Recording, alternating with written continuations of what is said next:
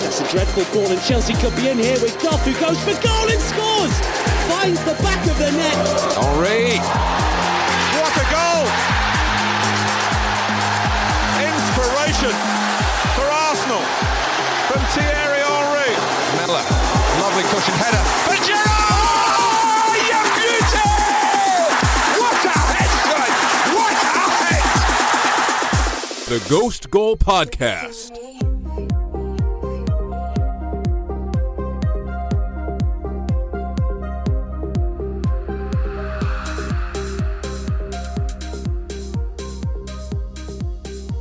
Goal Podcast. I'm Andrew Pissarro. We got the whole group together today.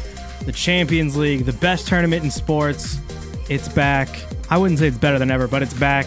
We're getting back to the traditional format. We've got eight groups, four teams, 32 teams left in the competition. We're going to break it all down and get ready for it as it returns. Like I said, I'm Andrew Pissarro alongside Alex Moss and Javier Arevalo. How's everybody doing on this Sunday afternoon?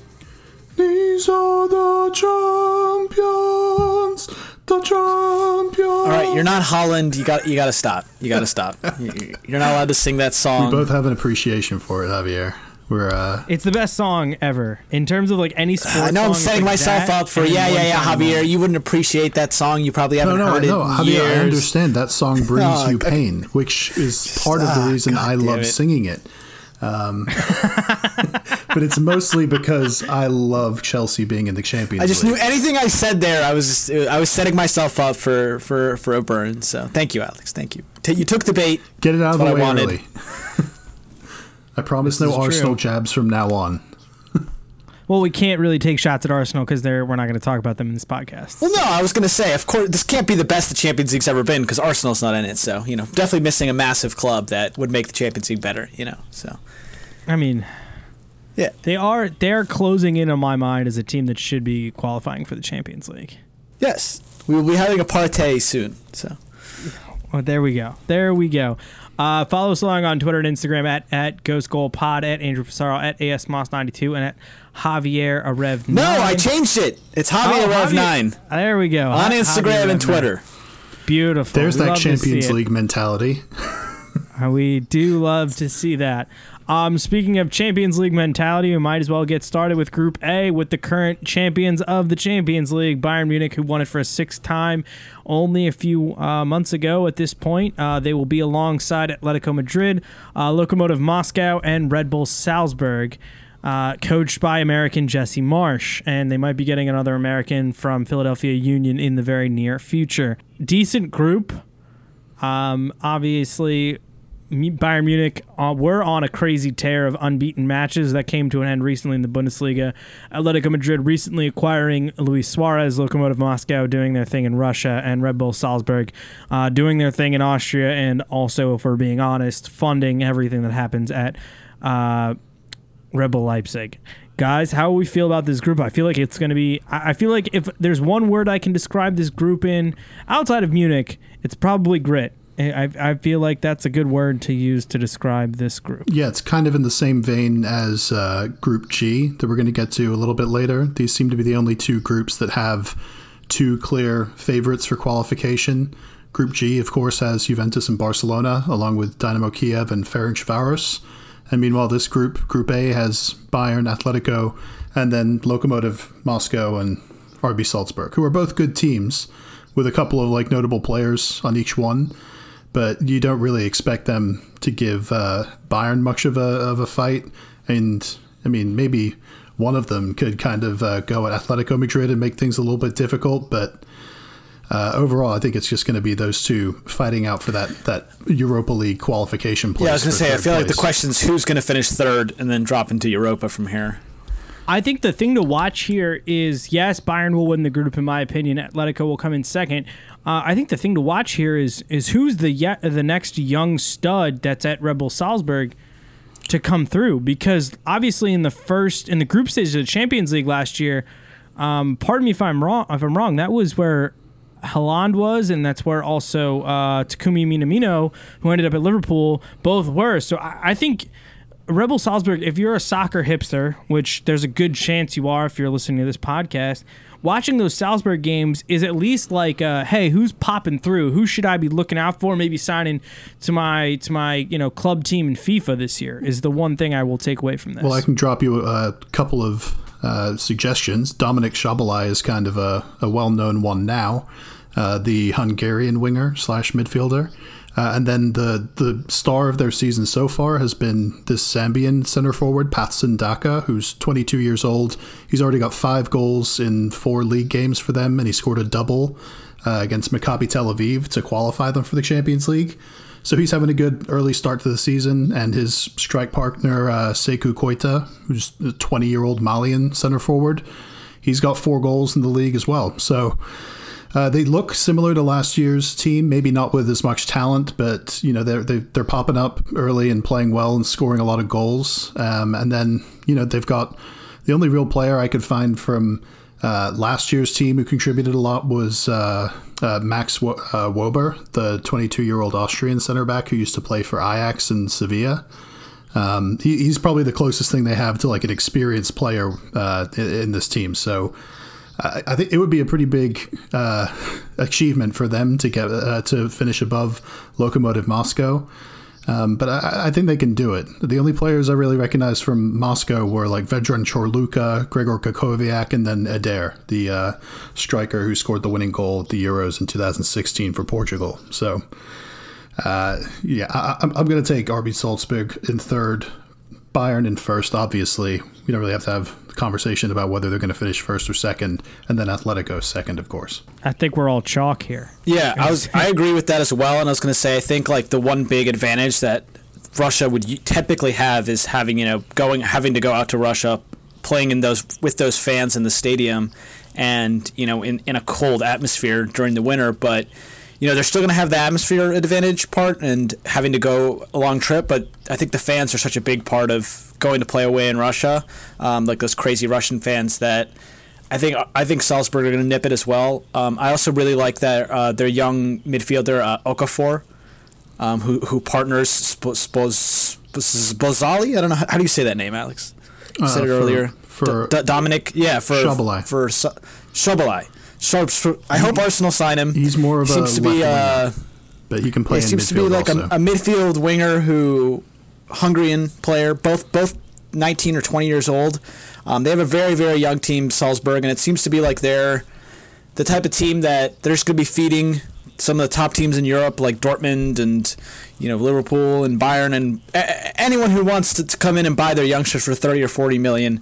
This is going to be the team to come so I think it's gonna be fun to watch them for that reason. And I don't know if they have a chance to to nip Atletico. I think Atletico look a little bit too good this year and a little bit too deep um, to, to to not get out of this group. But I think they might give some hard games for to Atletico Madrid. So, so the one thing I'll just mention for Atletico, I, I mean, I'm definitely still picking them to qualify, but their like beginning to this group is, or their beginning to this group and just their schedule in general is kind of tough like they'll come back on December or October 17th at Celta Vigo, then they'll play at Bayern in the Champions League, home Real Betis, uh, home Salzburg, home Barcelona, home Lokomotiv Moscow, at Valencia, home Bayern, at Salzburg, at Real Madrid.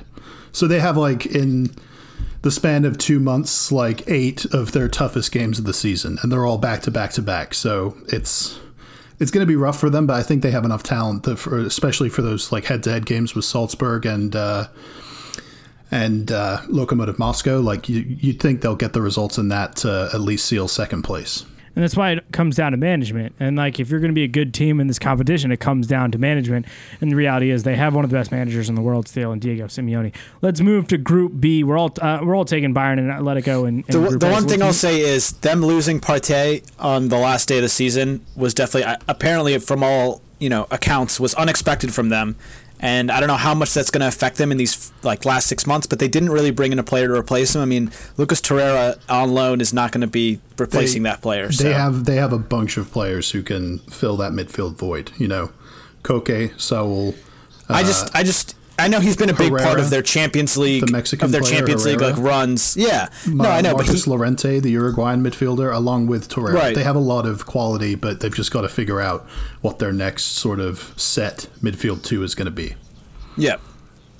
All right, let's move along. Uh, group B: Real Madrid, Inter Milan, Borussia Mönchengladbach, my favorite name to say in all of soccer, and Shakhtar Donetsk. Uh, interesting group here. Uh, I really, I look. Inter Milan brought in a lot of pieces this past year. Real Madrid, you have to think, are still, even with uh, some of the struggles that they had last year, are still a team that should easily win this group. But Mönchengladbach has some decent little pieces. I'll be interested to see if either of you guys think they might be able to take down Inter. For me, Inter, they didn't bring it. They didn't get everything they wanted this year. I know Messi might have been on that list. I know there were a couple other players who were high on that list. They almost sold Skriniar, but they didn't. Um, I, I really still think this group finishes with Real and Inter. Is there the chance that Inter actually decides that they, they want to beat all to, to, to take the group as a whole? I think they have the pieces, especially with if Lukaku and and Lautaro Martinez can can finish with the form, can play with the form that they finished the season with last year. I think there's a chance. Um, but I, I I still I still really like Real Madrid. But I, I think this is pretty clear cut, and Mönchengladbach finishes in third. But this is a good group. I th- I don't think you'll have. I think you'll have a lot of goals, and I don't think you'll have a bad game in this group. I think every single team is going to show up and be able to play and contribute in this game in this group. This one's wide open. I don't know how you guys feel about it. I mean, I know the like when you look at it right away, you think Real and Inter, just from the team sheets. But I mean, even Shakhtar Donetsk, like this is not your typical pot four team. I'm not even sure who the pot four team was. I think it might have been uh, Mönchengladbach, but you could probably read into uh, Shakhtar's loss to Inter in the Europa League semifinal a couple weeks ago like a bit too much. It was a big like five 0 loss, so you could think, oh, Shakhtar aren't really at the same level. But I think they're just as big of uh, a threat to qualify from this group as uh, Mönchengladbach should be. And um, I'm personally going to pick uh, Mönchengladbach to get second, Real to get first, and Inter to miss out again. Um, Oh my, Alex, you're Conte- still not learning. still not learning uh, against your and your Inter Milan football picks. Just don't go together. Uh, prove me wrong. He's not wrong. Prove me wrong. He's not wrong. Yeah, uh, and honestly, they're trying to they're trying to get the Serie A title. It was the same case last year, and I told you guys that Dortmund, albeit a very much better Dortmund team than uh, this Gladbach team is, I told you that Dortmund would finish ahead of them, and they did. Uh, and, and Gladbach, I think they're they're one of the more up and coming, like promising teams. Like as long as they don't get uh, just picked apart too soon, which it doesn't look like they will. It looks like they're still kind of under the radar. Uh, they led the Bundesliga for a big stretch of last season under uh, Marco Rose, the their young German manager that they brought in the beginning of last season. Uh, they've got a bunch of great attacking threats in Marcus Thuram and Alassane Pléa and uh, Florian Neuhaus, uh, like a young German attacking midfielder who just scored on his uh, debut for the national team the other day. I I think they're kind of sick of being that Europa League level team that gets uh, knocked out of any random knock, not like a knockout round of the Europa League. They want to stay in the Champions League, get that extra money for qualifying out of the group, and really start to you know, stick their name as a more frequent team in the Champions League. So I think say- Inter have a chance of like winning the group. Um, I'm going to Yeah, say no, that because course. I think that they're that they're they've, they've added a lot of depth to their squad over the window. They um, brought in Arturo Vidal into that midfield. Um, they were they were able to buy Achraf Hakimi, um, who they've been sticking out at right wing back and who's looked really good for them at the start of the season. Um, they brought in Alexis Sanchez on a permanent deal. And you know he's been coming off the bench. I mean, Eriksen hasn't even been getting game time, but you got to think that in like in the Champions League, he's going to be playing. Well, no, supposedly they would be trying to they were trying to get rid of him at the end of the transfer window. Like Wow, Conte doesn't but- like him. Okay. But I just think that yeah, I mean he, he, he didn't even come on in this last game that they were playing against Lazio um, last weekend. But yeah, I just think that you know I'm looking at their bench and they've got they've got a lot of players that they can bring on. Um, you know even if they have a couple of injuries, their squad looks good. They've they've got a great midfield, great back line. I think Conte's got the squad he wants right now, and I'm I'm definitely picking them to go out of this group. I don't know if they you know, uh, top Real Madrid here. Real seem to be in pretty good form to start the season, and they were the they did win the title last year.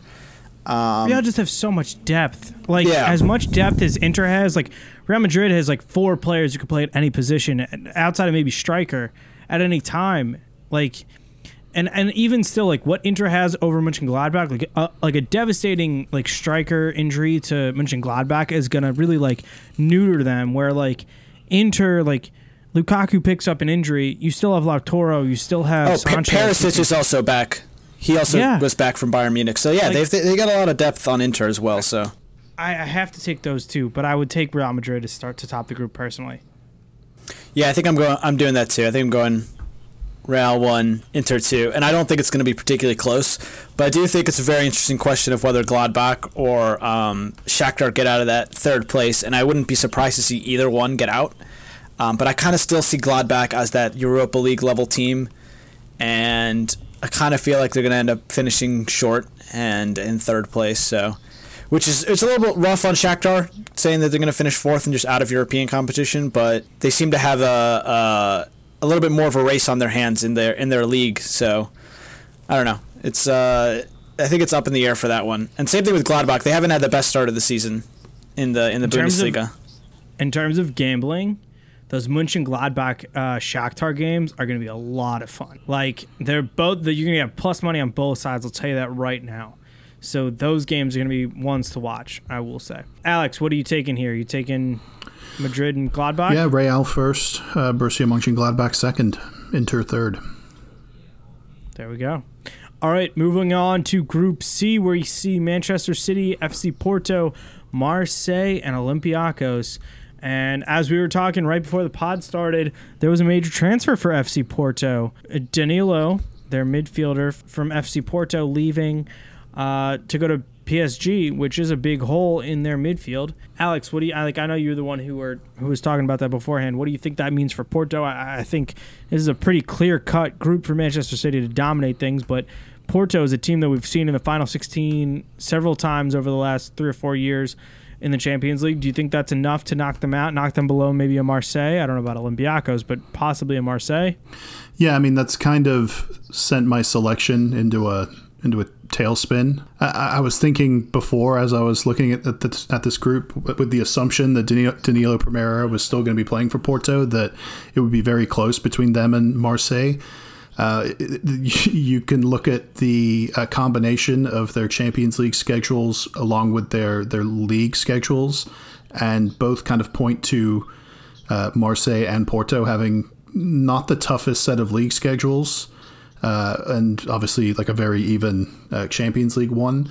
So uh, it kind of tips the scales in favor of uh, Marseille to me. Um, I, I really do love Sérgio Conceição coach teams uh, at Porto. They've been very good and very good defensively and intense. But uh, Marseille, especially just early season performances against uh, uh, PSG, I mean, if you can put the the racism or the racist incident like aside in that game. Yeah, they've had good early preseason performances against PSG. They've got a good young defensive midfielder in Boubacar uh, Kamara, who uh, I thought might be leaving this summer, but ended up staying. Still got Dimitri Payet, uh, Dario Benedetto, the Argentine striker they brought in from Boca last year. Um, and yeah, I, I, and Florian Thauvin, I think, is going to be around for the rest of this season um, until he moves to AC Milan next year. That seems to be like the big rumor. So I think they have enough Champions League experience and, and, and quality to uh, at least keep some continuity together. Whereas Porto have sold, uh, that's two big players in the last week Alex Telles and uh, Danilo Pereira, who were not only important to how uh, set they were defensively, but they were very important to triggering all of their counterattacks. And, and Telles provided a great goal threat. So it, that's going to be a lot for them to overcome. But they should just be happy they're back in the Champions League this year and f- focus on retaining the Portuguese league because that's really where the uh, the big money is made if you're a Portuguese team.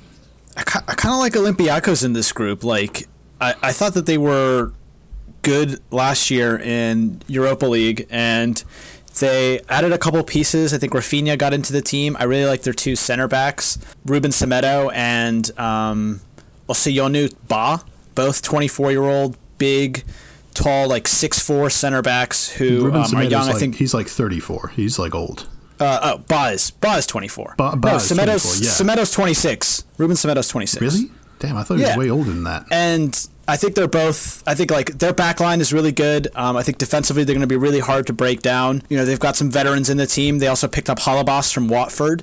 Um, so they've got a couple couple decent wingbacks, and yeah, I don't know. I I uh, I think Ba was rumored to be going to Liverpool this summer. There was some there were some links there, and you know Semedo's another another good center back. I don't know. I'm I'm quietly optimistic that Olympiacos might be able to get out of this group because I, I think that that second spot is definitely wide open here between them, Porto, and Marseille. And I know that you think Marseille. I think Marseille are going to definitely try to get that top four spot domestically, and that's what they're going to be focusing on. Whereas I think Olympiacos won't need, won't have as much trouble domestically, and they're going to be able to focus more on Europe, um, especially in these first few months because I mean they usually just dominate the the Greek league. So I don't know. I kind I think I'm going to pick Manchester City and Olympiacos to get out of this. I'm gonna I'm gonna take a little flyer on this. So the reason I eliminated Olympiacos is because their very first like three or four games of the uh, like the group stage period are like if they get through it with like no losses, then they're in good shape. But they've got Marseille on the 21st. They've got at PAOK, their like main tit- uh, challenger for the league, and one of the toughest away fixtures in Greece the very next weekend on the 24th.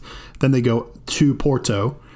Uh, then they have Apollon in the Greek league the next weekend, and then they go to Manchester City. So you're looking at possibly like maybe a point from those first three Champions League games, or maybe three points if they beat Marseille at home in the first game. But at Porto and at City to follow that up is it's rough. Like you, they, they might they might as well just be like out of it after the first three games. So that's why I kind of favored Marseille or Porto to kind of be battling it out for that second spot. All right, so I'll take. I'm still going to take Manchester City and Marseille in that group. I know Porto have some players, but I don't. I don't think they are what they are. Let's get to another group. Uh, a group that a lot of people expect is going to have a ton of goals in it, and that is Group D: Liverpool, Ajax, Atalanta, and Midtjylland. Look, this is going to be a fun group. I think there's a lot of goals in here. Liverpool, obviously, without their star keeper Alisson for six to eight weeks right now. We'll see when he returns. Adrian filling in right now, and he's obviously made some mistakes. I still think Liverpool can win this league, but or win this this group, but. Uh, I, I, really like Atalanta here. I, I, think this is a young, exciting team, a well coached team, and I look at this Ajax team as a team that doesn't really have all of the pieces that they've had before, but I still think that they're going to give a lot of uh, everybody in this group a lot of trouble. I, am not expecting a lot from Michelin. Uh, what, do, what do you guys think? I, I still think Liverpool can win it, but uh, maybe Atalanta can take them down. Yeah, I think the biggest thing is that Ajax, you know, they still have their coach, Erik Ten Hag. Um, and that's that's really big for them. And um, they also have this uh, young center back, uh, Perr Schuurs, who uh, twenty year old Dutch six four center back, um, who's who's back there, um, you know, trying to fill in some some big shoes. But I think them losing Ziyech and Donny Van de Beek this summer is gonna really really affect them.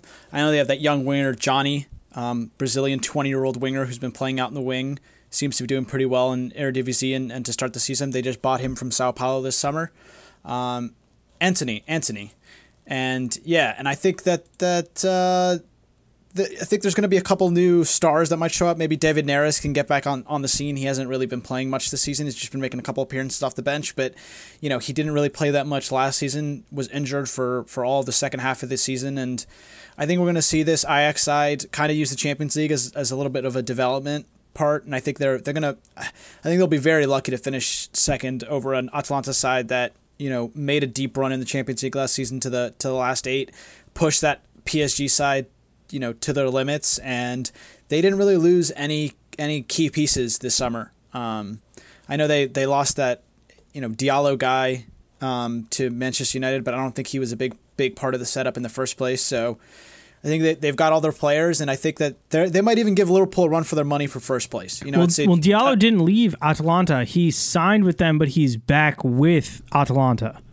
Like oh, okay. I, th- I, think until so he's there until January, yeah. so he'll be available in Champions League. But I mean, again, I doubt he's going to play that much in these really big games. Um, do you think? Do, do we think Javier, Atalanta could I'd beat say, Liverpool? Could like could nip uh, first place? Yeah. Here? Yeah, because Atalanta are set up uh, similarly, similarly, I guess you could say, to a Marcelo Bielsa Leeds team, except they've been doing it uh, for the last three years at the top of Serie A. They've been leading the league in goals. Uh, they're currently first in Serie A when uh, after Juventus have had a bit of a hiccup to start the season. I've never considered Atalanta like serious contenders to actually win Serie A, even though you you probably should respect them that much to put them in that category. but I think in terms of like knockout football, that this would like this uh, probably suits them best. It's the best style for them. They score the most goals. Yes, they take lots of risks and will concede like in bunches themselves. Uh, but they have the firepower at the end of the day to overcome pretty much any uh, advan- uh, any uh, advantage that another team may have over them. They, so they, have had a great start to the season. Um, you know, banging in four four goals, four goals, and five goals. So they're they're still you know pumping that those goals in in Serie A, and, and they did beat Lazio four one, a team who just drew with Inter Milan and who you know were title contenders up till the end last season. So I think this Atalanta side they they continue to develop. Um, you know. It, I think losing Ilicic, Ilicic last season at the end tail end of last season, you know, may have hurt their title chances and, and their Champions League. But now that he's back, um, and it looks like you know everybody's chipping in. They, they, they, they, got, they got those goals flowing, free flowing football. I don't know. I, I kind of I'm tempted to even put them at first in this group just because of Liverpool's injury to, to having Adrian in goal um, or there's a little bit there's rumors running around of Jack Butland maybe even being signed from Stoke City um, as a backup. But either one, whoever's in goal, if it's not Alisson, I kind of feel like Liverpool might struggle a little bit, um, just concede a few goals, and you know might lead to a draw, like a crazy three-three draw or something like that. So I, I know that these two are going to get out of the group. It's just uh, I kind of want to I, I kind of want to go crazy here and say Atalanta are going to win the group it's going to be interesting. And like Liverpool, I think won their group last year, and it still didn't really help them as they ended up drawing Atletico. So uh, I don't care. As all that all that matters is that they get out of the group. But I definitely am worried about the goalkeeper situation. Uh, and and how many of these crucial games Alisson is going to end up missing? It's going to be at least a couple of them, which is all right. I'm doing it. I'm going crazy. Atalanta win the group. Liverpool gets second. I don't think it's going to be particularly close that both of those teams get out. I think Ajax are just going to be kind of a distant third. Um, but I think those games are going to be really fun. Atalanta Ajax, Liverpool Ajax, and then I mean I think that Midtjylland they're going to get pumped by every team. So. All right, let's move to Group E, which has Sevilla, Chelsea, Krasnodar, and Rennes. There's man, look, fuck Chelsea, man. They got the easiest group in all the Champions League. This is not the easiest group. First of all, Manchester This City definitely have an group. easier group. Alex, Who does? Uh, I don't Manchester think so. I think Manchester City, like the average team, is is better in Man City's group. Uh, let me remind myself of that group again. Uh, Marseille, Olympiacos, Porto. No, I'd say they're probably about the same. I, I mean, the, the the main reason that this could, should be construed as an easier group is because you've got two first time. Yeah, I was gonna say, uh, Rennes and Krasnodar have never been in the. Champions League. They've never been. They've never been in before, and they've flirted with it plenty of times. Chelsea has never played any of these League teams and- before, which is kind of crazy. Never Yeah, played against Sevilla uh, or Rennes. But I mean, fr- from the Chelsea perspective, after the last two times we've been in the Champions League and we've been in tougher groups than this, but groups we should have still thought we can win, and we ended up finishing second in last year's group to Valencia, and then uh, second in the previous group t- three years before under Conte uh, behind Roma. Now we did finish ahead of Atletico in that in that season, uh, and they went down to Europa League but by getting second place in those two groups, very winnable groups, we ended up having to play Barcelona when we uh, were uh, when we had Conte as manager, and we had to play Bayern Munich obviously last year because we finished second. So the group, the, the not the aim now, but the 100% uh, goal, anything less is considered a failure. Has to be first place in this group. I know Sevilla are are a very good team, and uh, we'll have a good chance on like the opening day of the Champions League group stage to beat them at home to uh, get a nice little head start. But I'm, I'm confident that we can do it. You know, the, we've got players coming back healthy, uh, just at the right time. Uh, Pulisic and Ziyech are looking like they're going to be back for the very first Premier League game. I'm confident we're going to get first in this group. If we get second, I won't say I'm uh, not disappointed, uh, but you just have to get out of this group, you know, because. Uh, uh, despite the Krasnodar away trip coming in between the away game with Man United and the away game with Burnley, that's like it's not an ideal week. You know, three trips the, of around like one of them is three thousand miles basically out to Baku around that area. You, you just got to you just got to play through it. That's just going to be what this season's about. So uh, I, I'm thinking we'll be okay uh, and finish top of the group pretty uh, with maybe like a game to go or something because our last game will be home against Krasnodar. I think Sevilla are winning this group. I mean, they won Europa last season. They have looked pretty good domestically, and Lopetegui's a, a very good coach, experienced coach, and yeah, I think the Sevilla side is is now a Champions League side. I know that we say that, and they always end up dropping down to Europa, but I, I, I definitely don't. They don't want to be a Champions League side, Javier. You know this. They don't want. I know it's not going to happen League. this season. I know that in this group they're going to be able to get out, and I, I, I kind of fancy them to win this group. Um, so, and I think Chelsea just defensively, domestically, they're gonna they're gonna be they're gonna have a lot of big games on their hands, and I don't know. I think Sevilla, it's a little bit easier for them domestic. I know that Barcelona and Real Madrid are like always one and two, and you know Atletico Madrid's usually three, but they, you know, usually that competition for that four spots maybe like a Villarreal or a Valencia, and I don't really see either one of those teams challenging Sevilla for that fourth spot this season.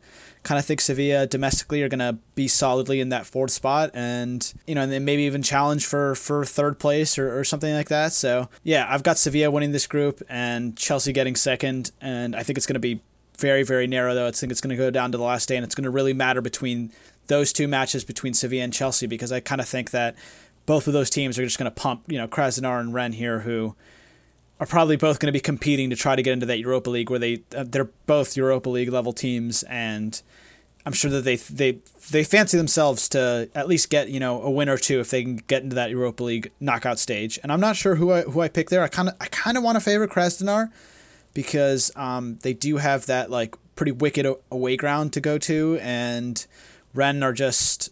I just I don't even think that they're a Europa League level team. Um, they they lost some pretty big players. They've this been summer. in Europa League the last couple of years. Yeah, so they but are they've gotten by pumped. definition. They've gotten like destroyed when they've been. also, in Europa League. Also, you're League, so- disrespecting the next greatest thing in football, Eduardo Camavinga. That's who, what I was going to bring up. I'm so pumped to see this Yeah, guy I in, mean- the, in this competition, regardless of where Rennes finished in the group. Like this kid's at 17, he's already been linked to Madrid. There's like like I, I've watched a couple highlights, and he is really really good. So I'm more excited to watch Rennes just to watch this kid play at a top tier competition. Whether or not they can beat Krasnodar is a different conversation, but I'm very excited to watch Rennes because of him. Um, but I'll, I'll take Chelsea and Sevilla. I'll take Chelsea to win the group because I think by the time like they get to some of these group stages, they will be more healthy.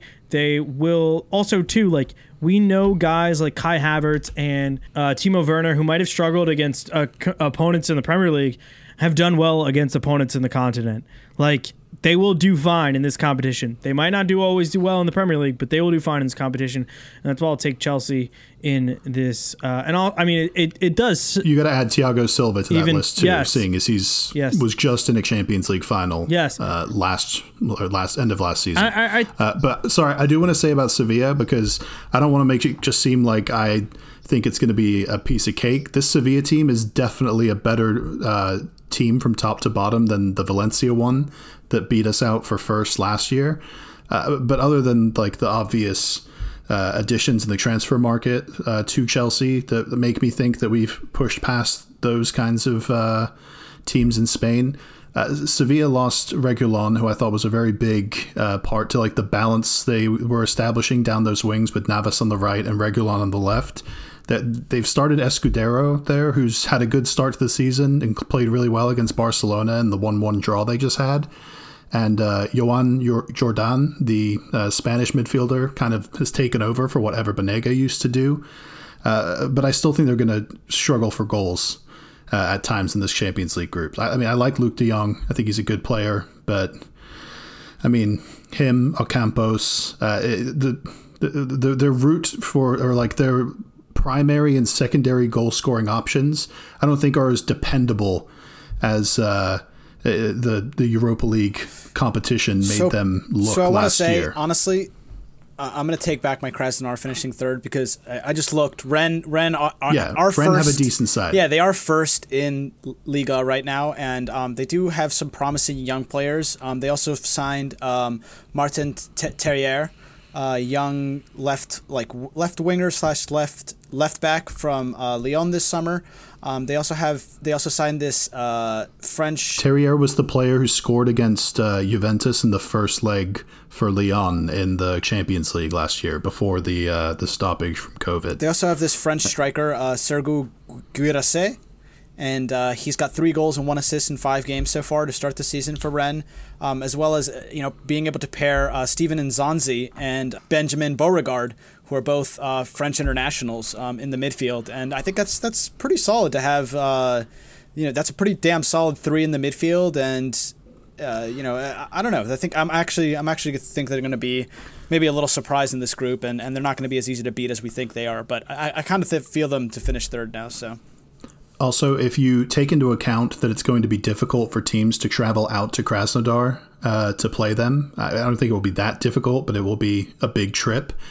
Krasnodar, for every single one of their away trips, are going to be going 3,000 miles to Sevilla, Rennes, or to London. So uh, those away trips for them are going to be especially terrible. And I think Rennes will end up in Europa League, Sevilla with us, uh, and we'll we'll hopefully get first place. We should expect first place at this point. I hate that there's not going to be fans for Mendy and the two Rennes Chelsea. I, I, honestly, in terms of uh, fan involvement, I think this is probably one of the better draws.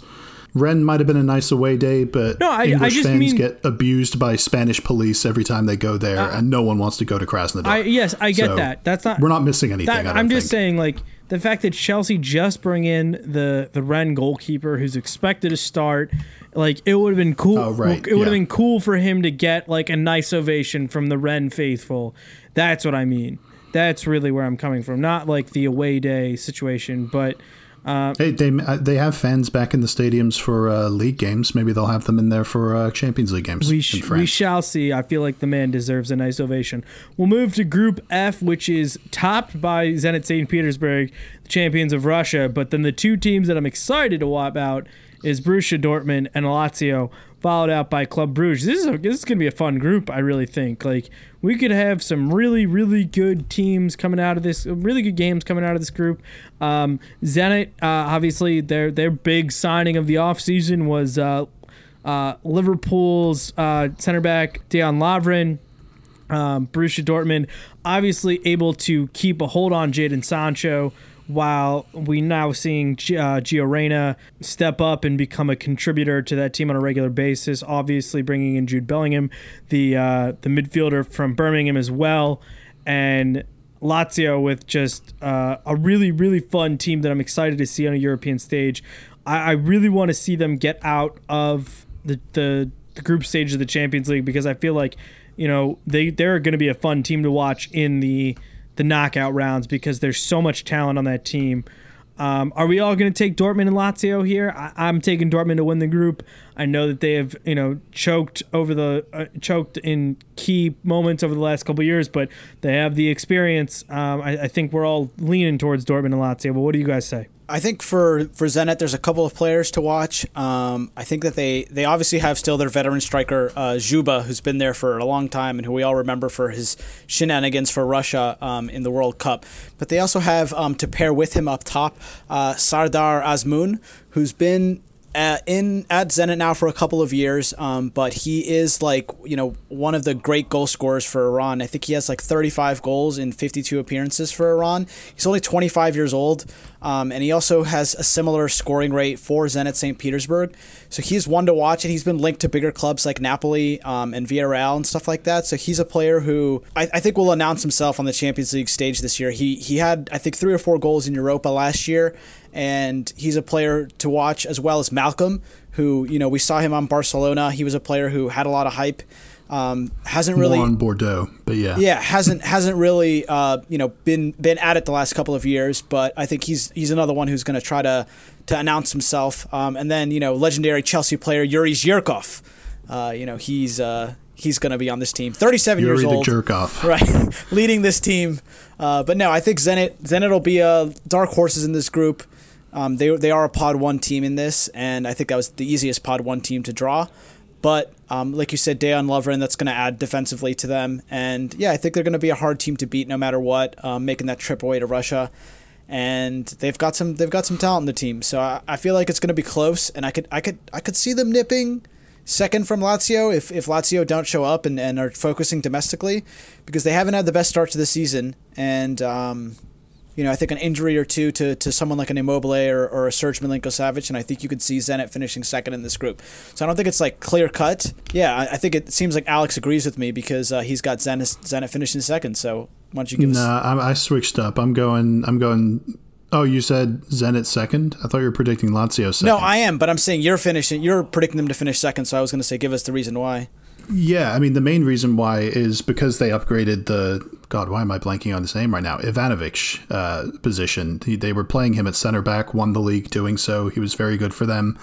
But they've upgraded that position with Lovren, uh, which seems crazy to say about Lovren, but he's in a much better place in his career right now, and um, it, it, seems like the right time for a move for him.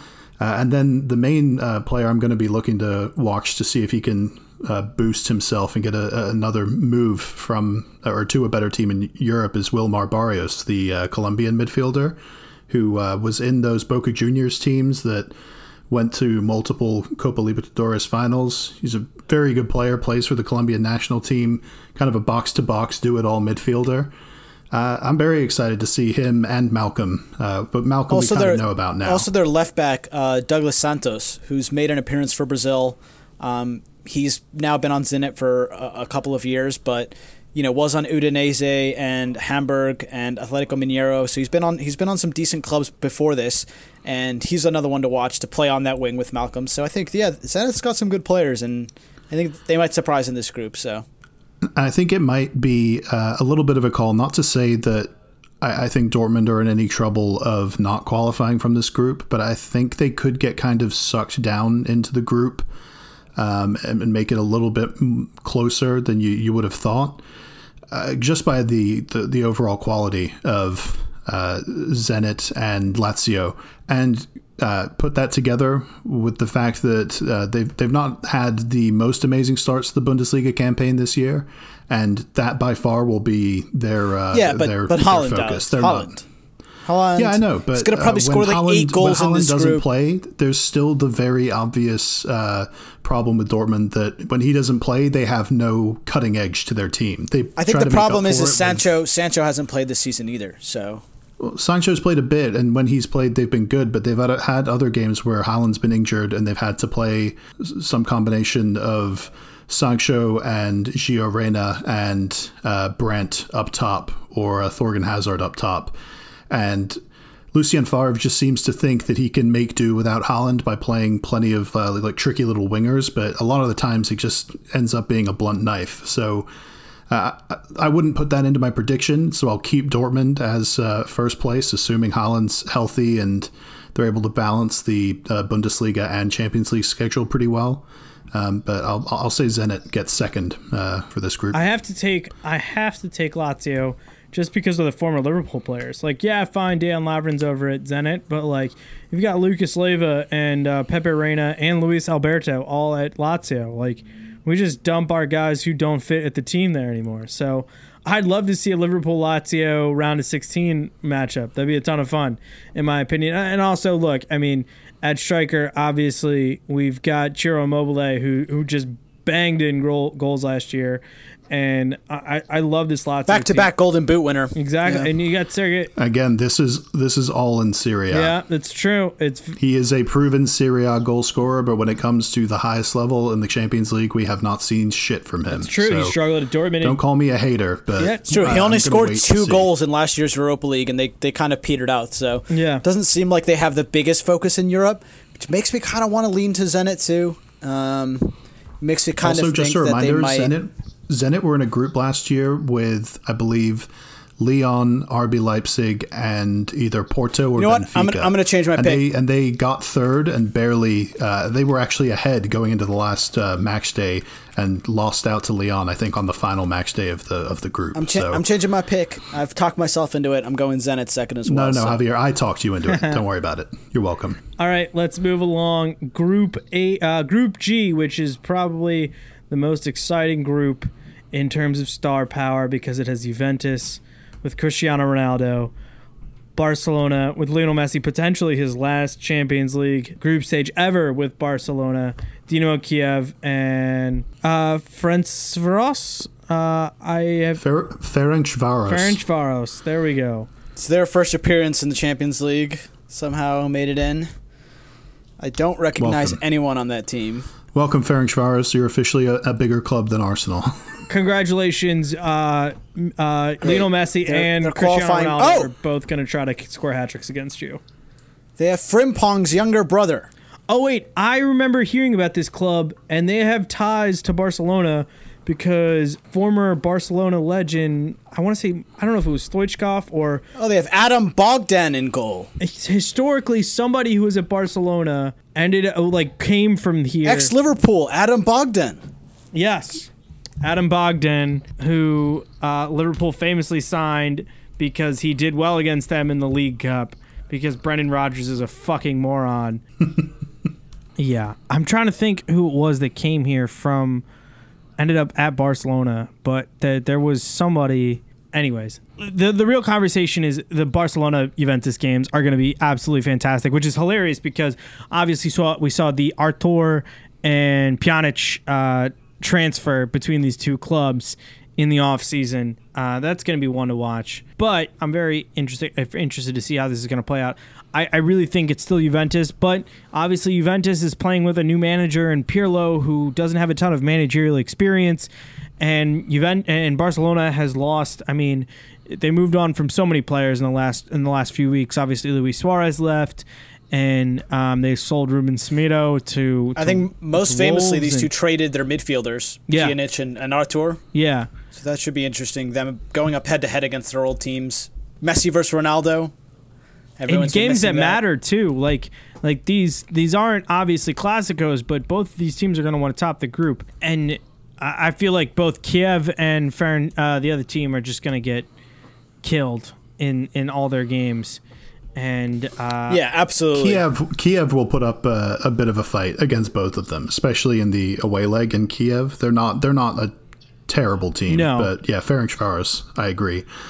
Uh, the current Ukraine team is current is built out of all of the best young players from Dynamo Kiev and Shakhtar Donetsk. So And they just Um, lost seven one to Germany, I think, or no, to uh, France the other few days uh, ago. So. yeah, to France in a friendly, but they uh, th- they were missing half those players because of COVID. So hopefully, they're uh, all the ones from uh, Dynamo Kiev are back and at their best. I know someone like uh, Shaparenko, one of the midfielders who impressed me when we played when Chelsea played against them in the Europa League a couple of years ago.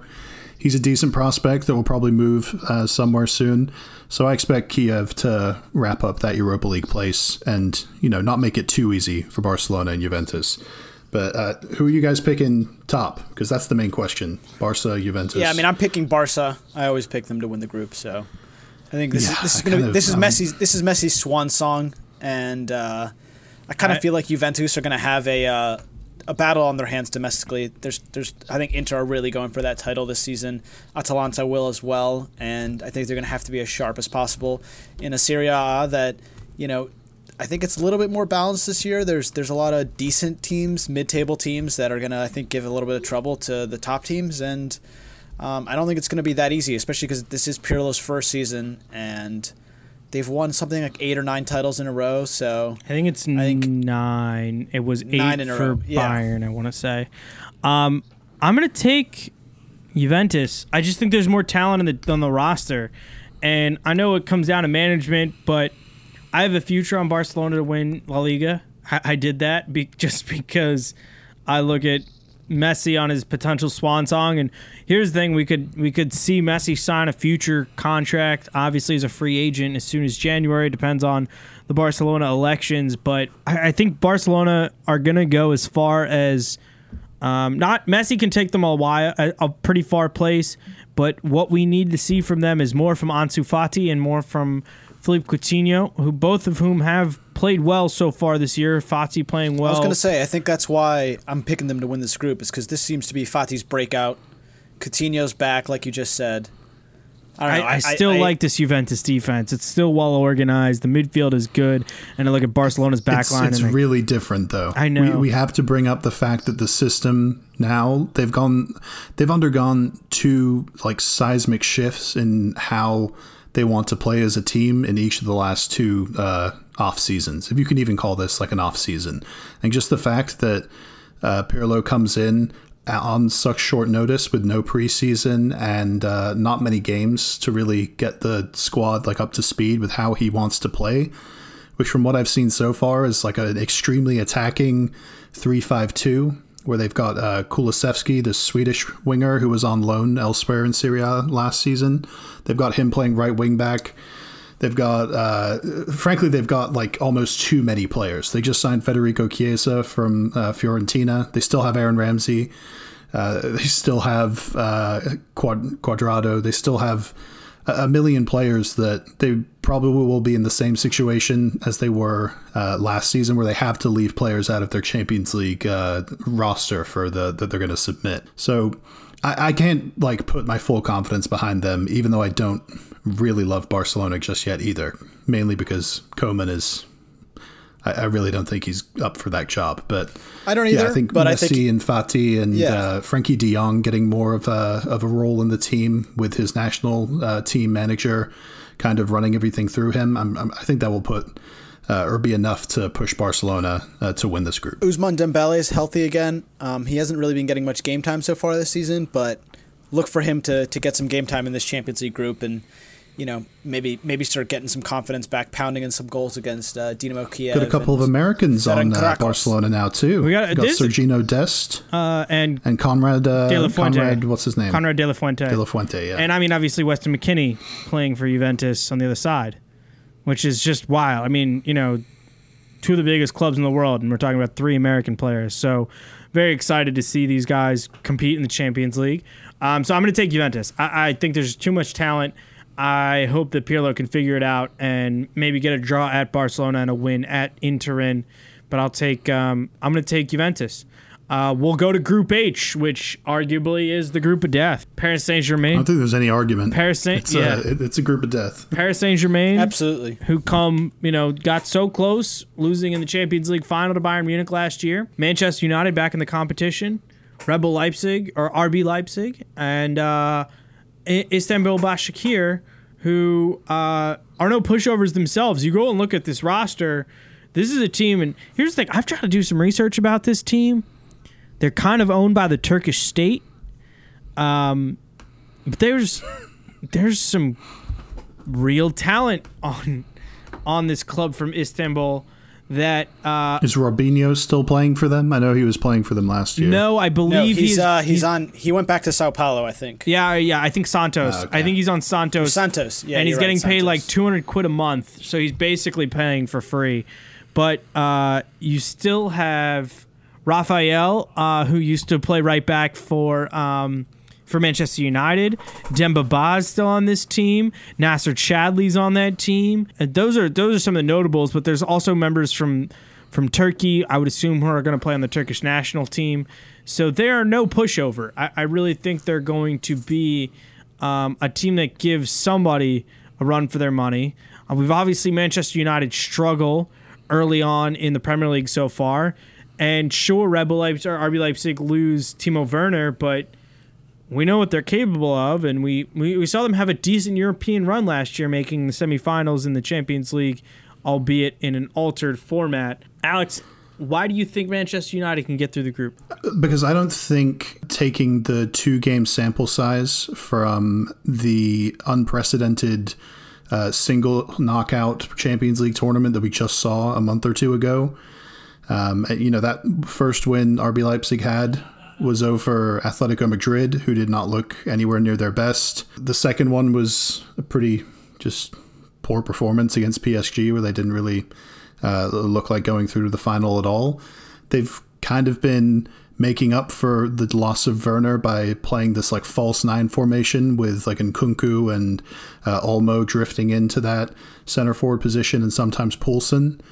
And then uh, we kind of mocked them for uh, settling for Alexander Sorloth as their uh, Timo Werner replacement. It, it's it, without a doubt now he's going to be the guy in Bundesliga and now in Champions League that they're going to be relying on to uh, to be the focal point in attack and not not just score the goals that Timo Werner scored. I, I think that would be too much to ask of him, but they're going to ask for him to be uh, a nuisance and someone who can just distract defenders while the rest of their uh, admittedly very uh, talented and good on the ball attacking players and wingers buzz around and, and do most of the damage.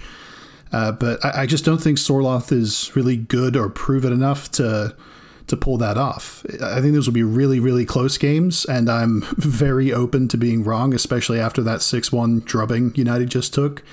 But United are very much a form and confidence team. And two weeks from now, they could get a win against Chelsea, and all of a sudden they're back on track and their players are fit and healthy and playing well. It's it's literally night and day with Manchester United that you just don't know whether when they're going to figure it out. So, so I am I'm, I'm willing to bet that, especially with uh, fewer fans uh, away games in Germany and in uh, Istanbul, I think that will really affect uh, positively like how difficult those fixtures will be.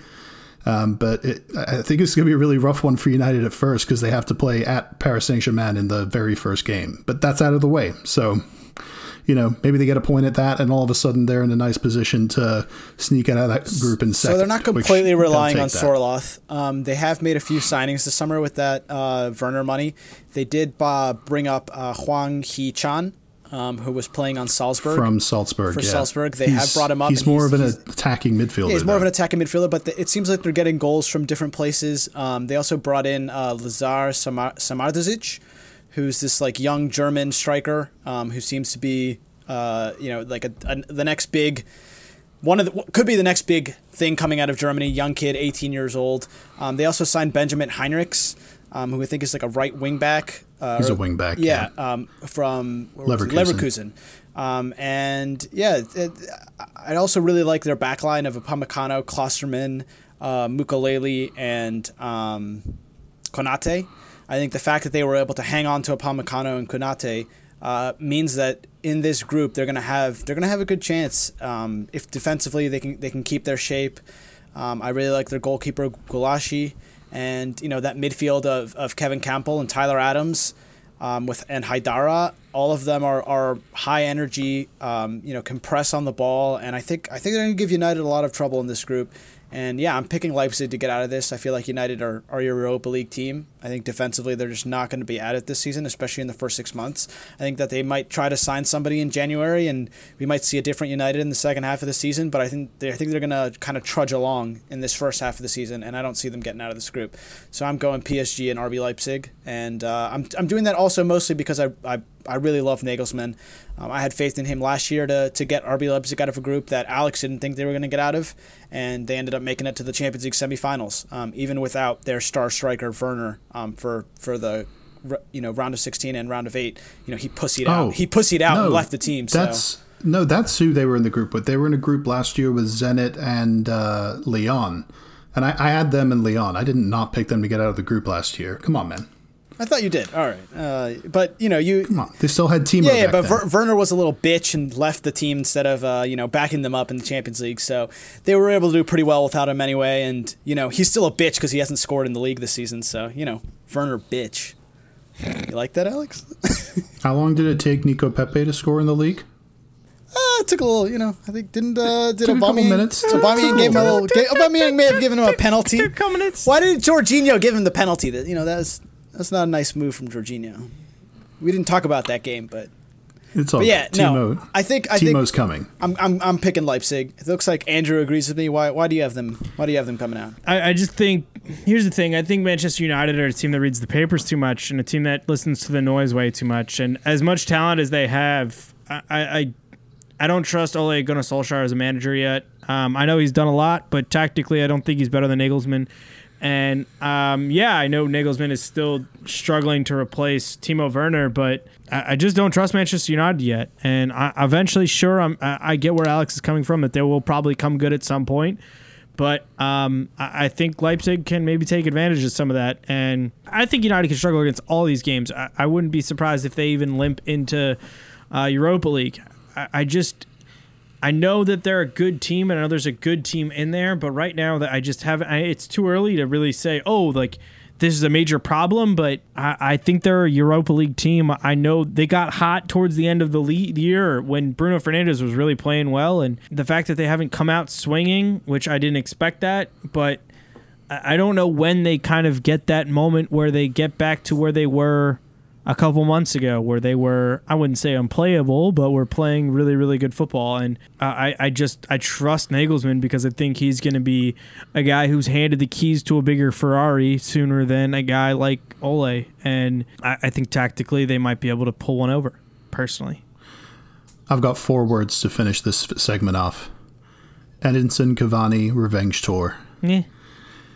He's got no. I just think No. It- you bring in a player like Cavani for this kind of Champions League group. Like you know, you just don't have to worry about him. He's going to work his ass off. He's Also, experienced in the Sabitzer's been hurt so far this season, so I think once he comes back, it's going to add more goals to the team. He's kind of one who. Yeah, but I, I was talking about United. Like No, fuck Cavani against his against his old team, PSG. You know, he's the leading scorer in PSG's history. He's not gonna you know want to go against his old club. I don't know. I think uh, that could be one area where a signing like Cavani actually benefits them when they need to rest players like Martial and Rashford for big Premier League games uh, later on in the, the weekend. It will be interesting.